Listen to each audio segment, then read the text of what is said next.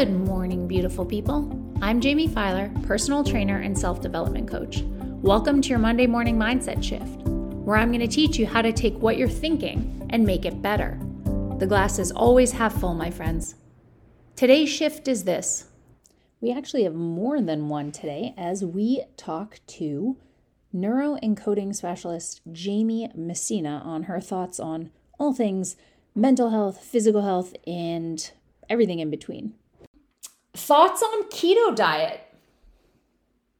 Um, okay, so this is a good question for me. For some people who don't know, in the past I've been part of a company that really was into ketosis and stuff like that. Um, I will say I am a big fan of ketosis. I'm not a big fan of the diet per se, just because me, I, I know there are healthy ways to go about it, and I think the majority of people who try the keto diet don't follow it in the healthy way because that's not a fun and easy way that is been pushed onto people. Yeah. You know, you really you get you eat avocado, you eat coconut, you eat veggies and like fish. Like and that's not you know, so I think you have to be really careful with it. Yeah. Yeah. I agree. I didn't love it. Yeah. But also don't forget, like, okay, so you did it by eating avocado and fish and uh, vegetables but what about people who who thrive off the bacon, the cheese, and the steak? Right? That's a ver. And you're like, really? Because your arteries tell me a different story. You know? Not even just your arteries, but like for me, I'm big into clean eating, and so and what that does for your brain. Yeah. And, and, and when you're eating a bunch of junk, sure. Like, what what is your goal? Do you want to lose some weight for a period of time, or do you want to be healthy and lean and feel good? Right. Feel like shit, then then eat lots of bacon and butter. Right. I knew somebody that literally one time I was like, "What are you eating?" And they had a stick of butter that they had put like something in, and I was like, "Whoa." No, no, that's a that's a hard pass for me. Yeah. Um. Yeah, I mean, there are some circumstances like extreme obesity, and I've even heard, my gosh, is it epilepsy? There are like some, right, special populations it applies to, but for the general public, we do not need to be going keto. Well, and here's the thing: like, you can just make. Sh- in my opinion, you got to do it in a healthy way. Like, so I do know a lot about it. I took lots of. I've been in a lot of trainings. Um, there's this guy, uh, Dr. Ryan Lowery, who they really study all about it. And what ketosis? It does, I'm not talking about the diet, but No, but being in a state of ketosis, yeah. what that does for your brain is it does some really cool things. You know, increase focus, increase energy, stuff like that. And if you um are somebody who, and I'm not a medical doctor, I'm not making medical claims here.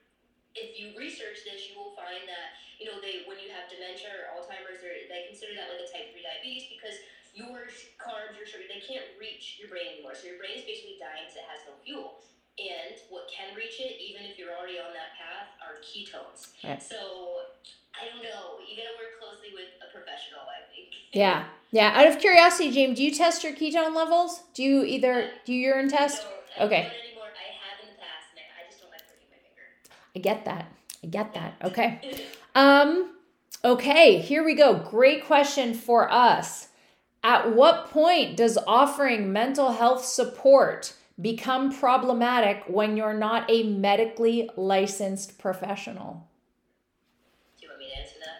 I think uh I mean, I'm going to answer it as well, but you're more than welcome to start it. Um, well, for me, it's like there are there's a fine line. Yeah. Um,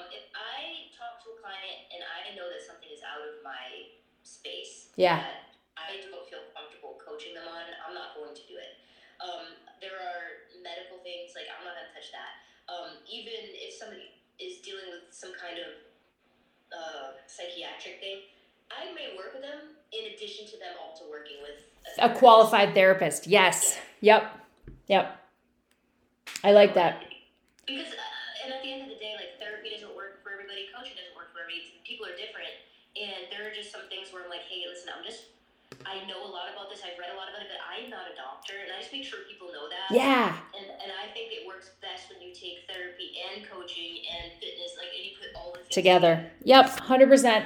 I should really start just adding it to my intake form because I end up asking everyone anyway. Um, so my answer is very similar, um, but I'm going to add the do you want to uh, call it a caveat or a qualifier, is that I don't say on Instagram, my product is intended to diagnose, treat, and cure anxiety. Do I use words like heal?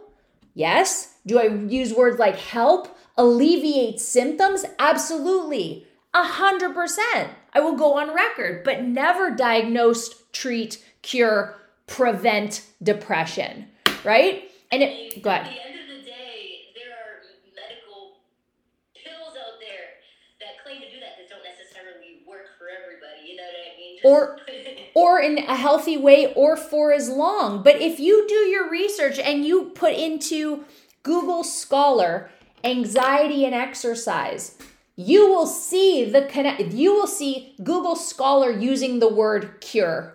100%. Could I claim that? Maybe, but I'm not going to. But exercise can cure it. Right? yeah. Can, I share something with you? Of course. So Like my life for a long time, and um, I will say I've, I've had diagnosed anxiety um, disorder, depression disorder since I was very young, and I was put on medication. By the way, this is just my story. Um, I was put on medication really young, and um, medication helped in some ways.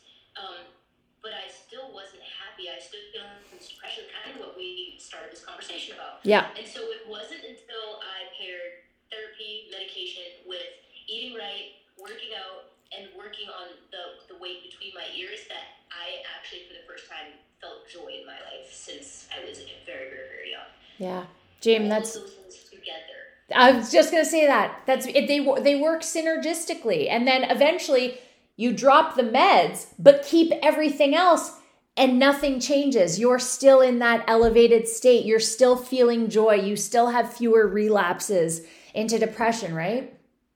Yeah, and sometimes we can't drop the meds. It just depends on Yeah. what your doctor said.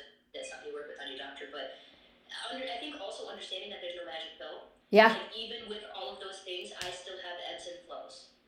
right. And I have a lot better tools in my toolbox now to pull when that comes up. Yeah. And isn't that I mean, isn't that what we do, right? Doctors have have one tool and it's their prescription pad, but coaches like you and I have an entire belt and a box of tools to help heal, not treat, prevent, or cure.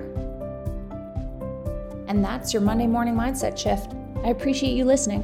If you loved what you heard, subscribe, like, share, and tag me in stories about this podcast. I'll share back. Until next time, the glass is always half full, my friends.